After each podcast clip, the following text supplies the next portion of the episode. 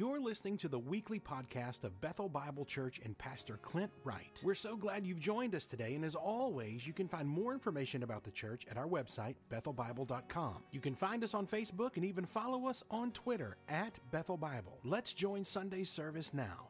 Joshua is about real life right now. And a lot of times, you know, people interpret Joshua as it's about salvation, it's about eternity. And it makes sense. You know, cross the Jordan, enter the promised land, and maybe so, that's possible. But what we found out so far, especially the past few weeks, is that the, the promised land is full of problems, isn't it? I mean, this is no paradise. This is no playground. This is a battleground for God's people. And so they've experienced enemies. They've experienced opposition. They've experienced their own sin. It's full of challenges. It's full of uncertainties. And you know what that sounds a lot like? My life. Doesn't it? That sounds a lot like real life.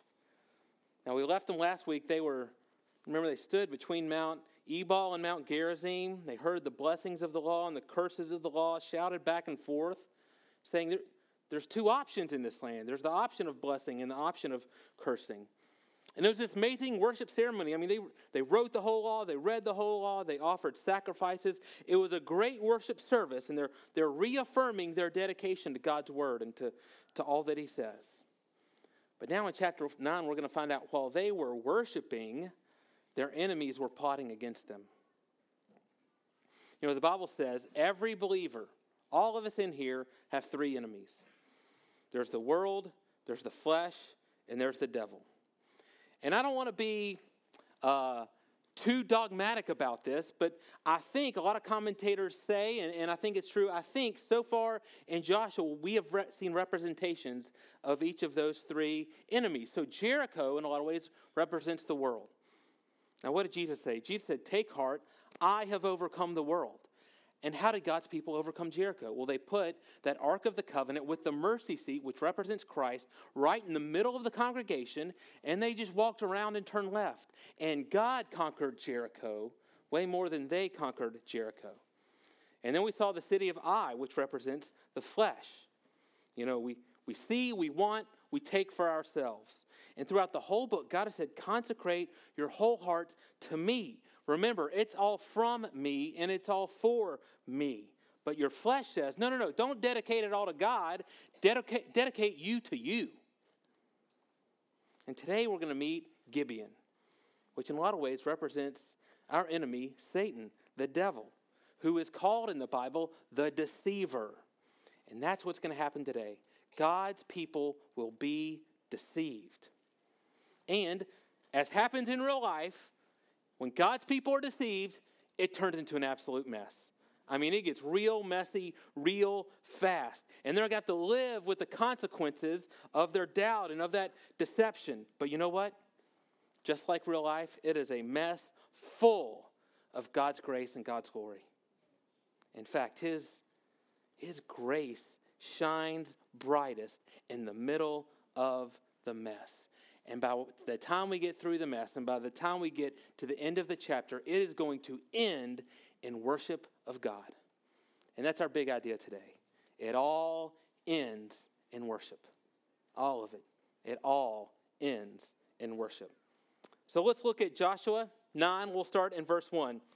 It says, As soon as all the kings who were beyond the Jordan in the hill country and in the lowland all along the coast of the Great Sea toward Lebanon, the Hittites, the Amorites, the Canaanites, the Perizzites, the Hivites, the Jebusites, and the termites. That's not in there. Heard this. They gathered together as one to fight against Joshua and Israel. So here's what's happening. Uh, the enemies are uniting. And so this whole area, this whole land, had been populated by independent city states. So you got a town with walls and a fortress, and they're their own thing. And they really hated the city state down the road. They've been fighting for generations. They couldn't get along. They're always warring against each other. But now they have a common enemy called the Israelites. And they're hearing about how the Israelites are picking off one city at a time. And so they say, well, we better band together. And so we can maybe defeat God's army. They, they know what's going on here. Here's what hit me this week about this. And it's been throughout the chapter. I just haven't noticed it. They all believe in God. All of these people, all of the ites, they all believe in God. All the enemies we've encountered so far are certain that God is real, that He was powerful. They believe God's word. They seem to know that Israel was directed to take this land and that God has promised them his land and will do what he promised. They all believe that. But no one other than Rahab repents. The rest decide they're going to trust in themselves. Jericho's going to trust in their walls. All these other ites are going to band together and they're going to trust in their collective might. Okay? Then you got the Gibeonites. And the Gibeonites know that's not going to go well. We can't do that. And so they decide they need to do something different. And you can read the summary, verse 3 through 5. They decide they're going to trust in their own deception. Okay? And so they kind of take the if you can't beat them, join them approach. And they say, we're going to try to trick these Israelites into making a treaty with us, a covenant, and so that they can't attack us. So what they're going to do is they're going to exploit what they think is like a loophole in the law. So God had told them, the law said, Israel is forbidden. They cannot make a covenant with any of the people in the promised land. But some of the people from farther away that don't occupy the promised land, they are allowed to make covenants with those people. And so they decide, hey, we're going to deceive Israel into thinking we're from far away. We're going to trick them into a treaty. And so what they do is they they make all their old stuff, their stuff look old. So their clothes, they beat them up, put patches on it, their sacks and all that. Make it look like they've traveled a long way. They get old, stale bread, so it looks like they don't have any fresh food, anything like that. And so they walk right up to Israel and they say, Behold, we're from a distant land. You know, it's like me driving from my house to church and getting out of the car. You know, you know that like stretch you do when you've been on a long road trip and you get out and you're like, oh, me, oh. That's these Gibeonites as they walk up to Israel, like, oh, we've, We've come from so far. We're so tired. And they're wanting to trick God's people into make a deal. And notice they're using God's word to do it. These Gibeonites knew God's word, they believed God's word, but instead of submitting to it for God's glory, they're going to use it for their own purposes. And men and women, this is just how Satan tempted Jesus in the wilderness. He goes, he says, hey, hey, God says you're the Son of Man. Hey, if that's true, then great. Let's make a deal. Let's have an alliance together. Satan was saying to Jesus, Jesus, hey, I believe you're the Son of Man, just like God said, but but why don't you take it into your own hands? In fact, here, here, I'm such a nice guy, I will help you. No need to seek God, no need to wait on God. And notice the craftiness of their deception. Let's pick it back up in verse 7. Says, But the men of Israel said to the Hivites, that's the people of Gibeon, Perhaps you live among us. Then how can we make a covenant with you? They said to Joshua, We are your servants. Joshua said to them, Who are you? Where do you come from? And they said to him, Oh, from a very distant country your servants have come, because of the name of the Lord your God. For we have heard a report of him and all that he did in Egypt, and all that he did to the two kings of the Amorites who were beyond the Jordan, to Sihon, the king of Heshbon, and to Og, the king of Bashan, who lived in Ashtaroth. So our elders and all the inhabitants of our country said to us, Take provisions in your hand for the journey. Go to meet them and say to them, We are your servants. Come now, make a covenant with us. So Israel, in verse 7, Israel starts off suspicious. Eh, maybe you're not who you say you are. But y'all, they're, they're thrown off the scent because the Gibeonites' response sounds, it sounds so spiritual. We're here because of the name of the Lord your God. We've heard all about him. We've heard about his fame. We've heard about his power, all that he did in Egypt. Man, it sounds so pious, so spiritual, doesn't it? I mean, what a testimony. Sounds like they're amazed by the greatness of God, amazed by the children of Israel. But notice the deception. They say, oh, we, we heard about all that happened in Egypt. But y'all, that's not why they're there.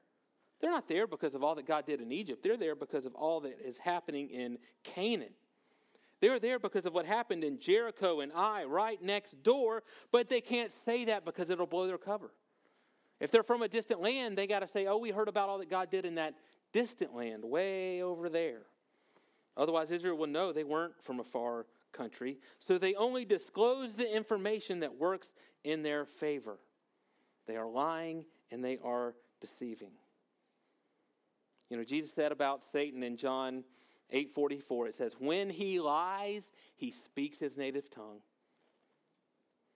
In fact, he is a liar and the father of lies. It is what he does best. He's very good at deceiving God's people. He's smarter than you, he's smarter than me. He knows the words to say, and he can talk the talk better than anybody. In fact, their talk, their confession about God, it mirrors Rahab's. It sounds almost, almost just like what Rahab said. But the difference between Rahab and the Gibeonites, you see, it lies not so much in the words they say, in their word choice, the words that come out of their mouth, but it lies in what they desired. See, Gibeon, they want to be allies with God's people. Rahab wanted to be one of God's people. It says she became like a native Israelite and dwelled among them. She completely changes team, teams, completely submits to God. Gibeon wants to save their kingdom. Rahab wanted to build God's kingdom. And so get, Gibeon's there to say, hey, let's, let's work out a deal for our peaceful coexistence. Okay? You can be over here doing your thing. We'll be over here doing our thing. You have yours, we have ours. Rahab said, I know it already all belongs to God. It's all His, none of it's mine. I don't want my kingdom. I want to be a part of His kingdom. And that's the same thing with the commander of the Lord's army in front of Joshua.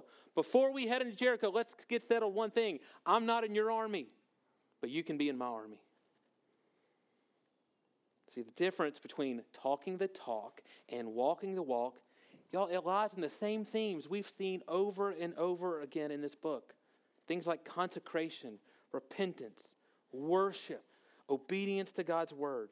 Anyone can say the right things, but who, like, like Joshua did, will take off their sandals and will fall down and worship God and say, My life is yours. That's the difference.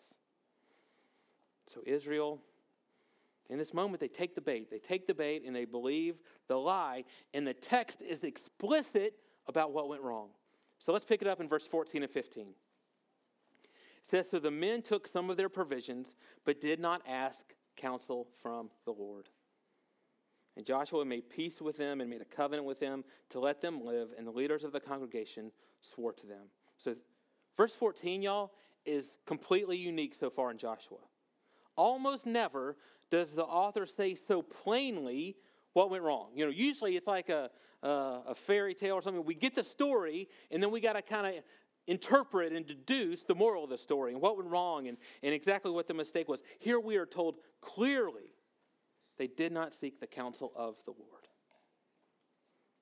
Now, they did their due diligence, didn't they? They examined the bread and wine, they launched an investigation. They even sought counsel with one another. They discussed it with one another and talked it over. They acted very logically, I think you would say, but they didn't ask God about it. The text is clear, too. It, implies that ha- if they had prayed, they would have been spared. He's saying God's direction was available but was ignored. It's just as James 4 2 says, they had not because they asked not. And I, I think this is a, a problem that's a little bit unique in the promised land. You know, it's not really a problem in the wilderness. In the wilderness, you wake up with your tummy growling and there's no food around. And you know the only way you're going to eat that day is if God miraculously provides the manna. So as soon as you wake up, you look up and you're like, all right, big man, help me out here. You see God immediately because you know you won't last a day without Him.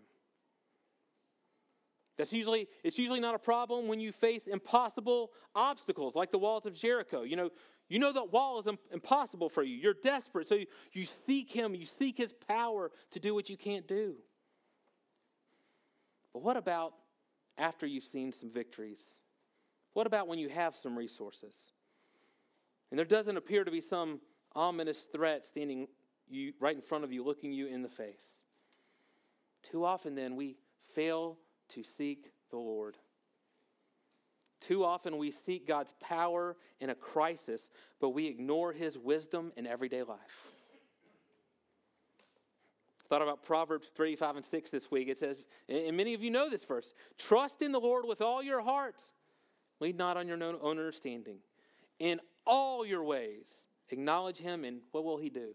He will direct your path. Now, many of us know what that verse says, but we live differently. We often live as if it says, you know, acknowledge him in some of your ways. Acknowledge him in the ways where you can't do it yourself. Acknowledge him in the ways where you, you think you, you are desperate. But men and women, God wants you to seek him, acknowledge him in all of your ways. And he wants to actively guide you. That, that's what the text is saying here. Not just when you're desperate, not just when you don't know what to do. In all of your ways, he wants to guide you and me. Now, this is not to say, the text is not saying you can't take a breath or tie your shoe without asking God first. That's not what he's talking about. Understand, this is an important matter in the law. They showed that they knew it was a matter of great importance because they knew they were in a difficult situation. They did an investigation, they talked it over. They knew this was important. And they knew they were going to make a covenant. And I don't know if you've noticed, but God tends to take covenants very, very seriously. And it's such an important matter in the midst of debate, in the midst of investigation, they didn't even pause to seek God's will. So understand here, this text, it's not meant to paralyze us in indecision. It's here to warn us of our vulnerability to deception when left to our own devices. It's telling us beware, believers, beware, Christians, of that subtle unbelief, that subtle type of unbelief that assumes, I've got this under control. You are setting yourself up to be deceived by your enemy. Well, they don't seek God, they're deceived. They make a, a covenant with Gibeon, but eventually this deception is discovered. And, and so now they're left trying to figure out okay, now what do we do? Now we have a real mess. I mean, we've made a covenant. Should we stick to it? But that covenant was under false pretenses, so should we just wipe them out, squash them like a bug? What do we do? I'll tell you, there's not a clean cut answer. There's not an answer that just fixes all the problems, but here's what's amazing. Here's what comes out God's glory and grace shines through it all. So let's pick it up in verse 18. It says, But the people of Israel did not attack them because the leaders of the congregation had sworn to them by the Lord, the God of Israel. Then all the congregation murmured against the leaders. But all the leaders said to all the congregation, We have sworn to them by the Lord, the God of Israel, and now we may not touch them. This we will do to them, let them live, lest wrath be upon us, because of the oath that we swore to them. And the leader said to them, Let them live so they may become cutters of wood and drawers of water for all the congregation, just as the leaders had said to them. So, now we're, now we're in a mess. Now there's division. The people are upset. They're grumbling at all the leaders, you know, way different than today. They, that's what they used to do back then, okay? And the text implies, y'all, the reason they're grumbling is because they're upset now that they don't get the spoils of war. They don't get to attack the city and take some of the plunder now. And the Gibeonites over there, I mean, they're begging for their life. They've been busted. They, they're caught, and they, they know they made a covenant based on a lie. They're not sure what's going to happen. So they're, they're begging and pleading. But Joshua, the leader, say, but there's a covenant in place now. So, y'all, we can't just act like it never happened. We're going to be forced to live with the consequences of the decision we made. And it, in 19 and 20 makes it clear Joshua had there's a lot to worry about here. There's lots of concerns, but it's clear that Joshua had one main concern, one driving force in his decision making the name of the Lord. He says, we, we swore by God's name, and so to break the oath would be to dishonor God among the nations, and I'm not willing to do that. It would imply to a watching world God cannot be trusted. See, Israel in this promised land is inextricably tied to God. How they are is how he is to everyone who is watching. And so if they don't keep their covenants, that must mean God doesn't keep his covenants. And Joshua says, I'm not willing to go there. So he did the thing that was less convenient, that was less profitable, but would bring the greatest glory to God. Listen, when you don't know what to do with the mess you've made, you'll never go wrong glorifying God's name. Even if it's less convenient, even if you'll have the, to live the rest of your life dealing with the effects. I know many of us here, we've made mistakes. And you know what? Maybe you've been wanting to be free of that mistake or make it like that mistake never happened. Well, the answer might not be to undo it, but to honor God through it. You know, probably the most common example, hardest example to deal with that we see in real life is marriage. You know, sometimes it happens. Uh, some unbe- people are unbelievers and they, they go and they get married, and then years later, one of them becomes a believer and they get saved and they look back and they're like, oh no, I made a huge mistake back then. Was the right answer then to, to go and break that covenant? No, no, no. It's to glorify God and trust Him right where you are. You know what? Or we have some people here, there's plenty of people that are on their multiple marriages, third, fourth, fifth marriage, and they wake up and say, Man, ugh, I kind of made a mistake breaking those covenants in the past. Was the right answer for them to go back and find that first spouse and say, Hey, remember me? Maybe, I don't know, but I know you can honor God, you can glorify His name right where you are, right in the covenant you've made now that you find yourself living in right now. You know, we have to acknowledge, like, plenty of people are divorced, aren't they? And lots of well meaning Christians would like to make them feel like, well, you can't honor God until you go back and make it like that never happened. And listen, sometimes people go back, sometimes don't. I don't know. But the text is saying this. The text is saying, number one, seek the Lord. Number two, you can't undo it. You can't pretend like it never happened. But you can glorify God right where you are today. So Joshua decides, he says, we're going to honor this covenant.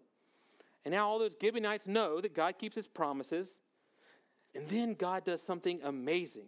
He uses this mess, and it is a mess, guys. It will have far reaching consequences all throughout the Old Testament. But he uses this mess to draw them close to him. And it ends in worship.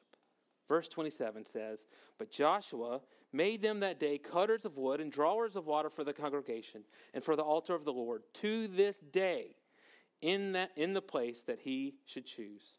So, instead of judgment, instead of slaughter, instead of condemnation, we see patience. We see second chance. We see worship. See, what's happening now is these Gibeonites, you know, you're like, Oh, they cut wood and got water. What's the big deal? Well, they're doing that in the service of the temple. They're cutters of wood and drawers of water in the temple, in the house of worship. And so they will spend their whole lives facilitating the worship of God. Now, God could have put them anywhere. They, he could have put them on latrine duty for the rest of their lives. Instead, instead, although they attempted deception, it will only end in more and greater worship of God. And think about what they will be exposed to while they're there. Every day, for generations, they will be watching as innocent animals are sacrificed to make atonement for sins.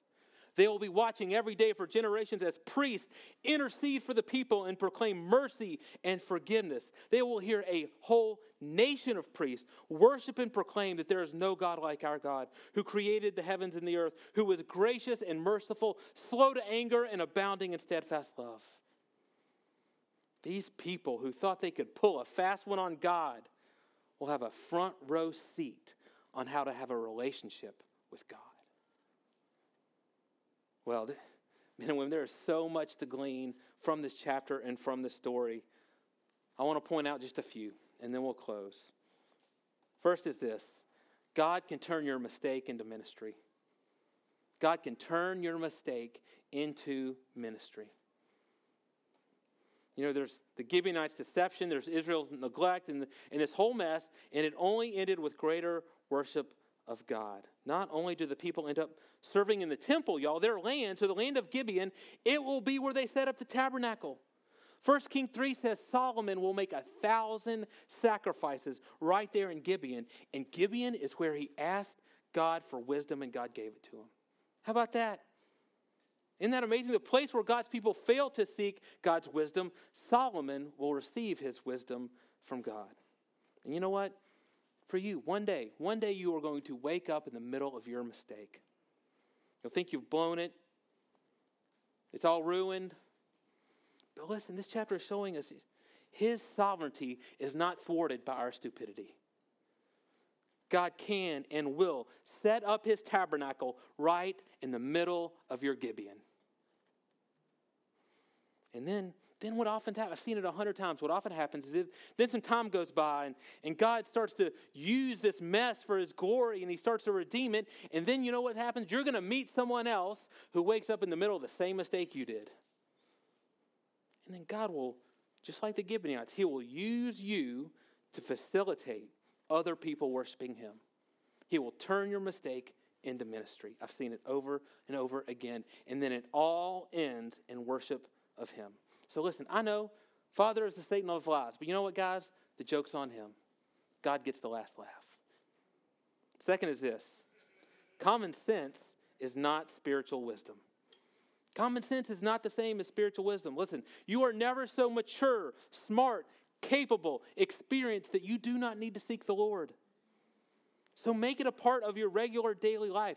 Ask the Lord, thank the Lord, bring up to the Lord what's going on in your life. God loves to reveal himself to us. You know, there's an old proverb that says it's, it's better ask the way 10 times than to go down the wrong road once. Now, every man in here disagrees with that, but it's true. You know, so many parables that Jesus, when he teaches about prayer, so many of them are about persistence. He's like, I, I want you to try to bug me, you pray so much. So why don't we? I think it's because we think, hey, I got this. I, I know what to do and we begin to lean on our own understanding, lean on our own common sense. But common sense is not spiritual wisdom. The last thing is this what the text is saying to us today have humility. Have humility. Listen, you can be deceived, and the enemy is really good at it. You know, in the Bible, never forget, Satan gets to be the lion, you are the sheep. And just so we're clear, that's not a compliment to you, okay? I know, I want to be the lion. I wish I was the lion. He's smart and he's ferocious and he's strong and he gets Disney movies made after him and every, all this stuff. Nobody wants to be the sheep, but that's what we are. And the enemy will use the same tools as Gibeon.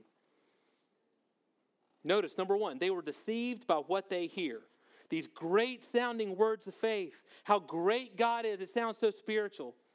Number two, they were deceived by what they see. Here, look at our bread. Look at our sacks. Look at our clothes. Look at our wineskin. Come look. And how easy is it today? How easy is it for Christians to see something on TV or on YouTube, hear some radio or podcast, and be deceived? And y'all, in our day, we are so far removed from the actual lives of actual people, we have no way of knowing is that Rahab or is that Gideon or Gibeon? Is this someone building God's kingdom or trying to trick God's people into an alliance to save their own kingdom?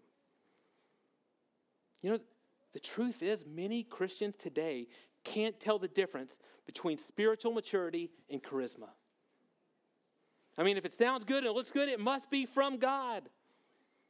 You know, a couple years ago, I'll never forget this, y'all. I just happened to look up what was the number one best-selling book on Lifeway. So the number one best-selling book of Christian book of the year. And you know what? It wasn't even a Christian book. Y'all, you can't make this stuff up. And I don't mean uh, it was like, you know, about the Bible and stuff, and I just disagreed with it. No, the author made no claims that this is a Christian book. It was just kind of self-help uh, same thing as like Tony Robbins, Zig Ziglar, that type of thing. It was the best selling Christian book of the year. And this, this author, which more power to him, filling arenas with people who were convinced they were going to hear a Christian message. In reality, it's simply a charismatic person sharing common sense advice. And today, so many Christians cannot tell the difference. And listen, I'm no different. You know, if something sounds winsome, I'm tempted to buy it hook, line, and sinker without seeking the Lord, without comparing it to God's word. You know, another place this comes across a lot of times is when someone's dating an unbeliever. You know, and that other person, listen, they know how to say a few buzzwords. They'll come to church every once in a while to, to appease the other person. And listen, everyone on the outside sees it. I mean, everyone, it's clear to everyone, like, oh, they're not, eh, they're not really into this. They're just doing it because they're dating, right? We, everyone can tell, except the person in the relationship. Because they're so beautiful or they're so handsome or they make me feel so good. And so it's so easy to become totally deceived by what we see and what we hear. And then we'll make an allegiance with someone we shouldn't. You know, listen, I would be failing you as a pastor in our time if I didn't warn you. Our culture is filled with authors, businesses, politicians, websites, media that would love to make an alliance with you. And they know how to deceive you with what you hear. They will say all the right things. They will quote the Bible and sound so spiritual. They know how to deceive you with what you see. Look, look at all we're doing for this cause. Oh, what's this? A 10 second video clip with no context to make you angry and trust us? Right? We see this everywhere. But they are saving their own kingdom, not building his. They are not Rahab, they are Gibeon. So be very careful who you make allegiances with. Have humility. You can be deceived. Seek the Lord, men and women. I'll tell you the, the telltale sign. And this is where each and every one of us have to check our own heart. Ask yourself Does this appeal to me because it builds my kingdom or their kingdom or his kingdom? Because remember, men and women, it all ends in worship. And that's not worship of me, that's not worship of you or anyone else. It all ends in worship of Him. And if that's where it all ends, nothing else is worth, is worth my allegiance right now. One more thing I want us to remember, and we're going to do it seek the Lord. Seek the Lord. So I'm going to ask Adam to come on back up, and we're going to do our so what to close the sermon. And y'all, this is why. This is why every week we've closed the sermon by doing our so what. We want to take time to seek the Lord and ask Him how He wants us to use His word in our lives. And so, in these next few moments, don't waste these moments. We're just going to give you a minute or two. Seek the Lord, have some time with Him, ask Him, you know, is there a way that you want to use my mistake for your ministry? Have I been using common sense as a substitute for spiritual wisdom? Lord, do I need to have humility? Where am I vulnerable to the deceptions of the enemy? We'll take a few moments and let's all seek the Lord together. Thanks again for listening to the podcast today. We hope that you were blessed and encouraged. If you have questions or comments, we want you to let us know. Simply send your thoughts to questions at bethelbible.com. Thanks for spending time with us and be sure to join us next week on the Bethel Bible Podcast.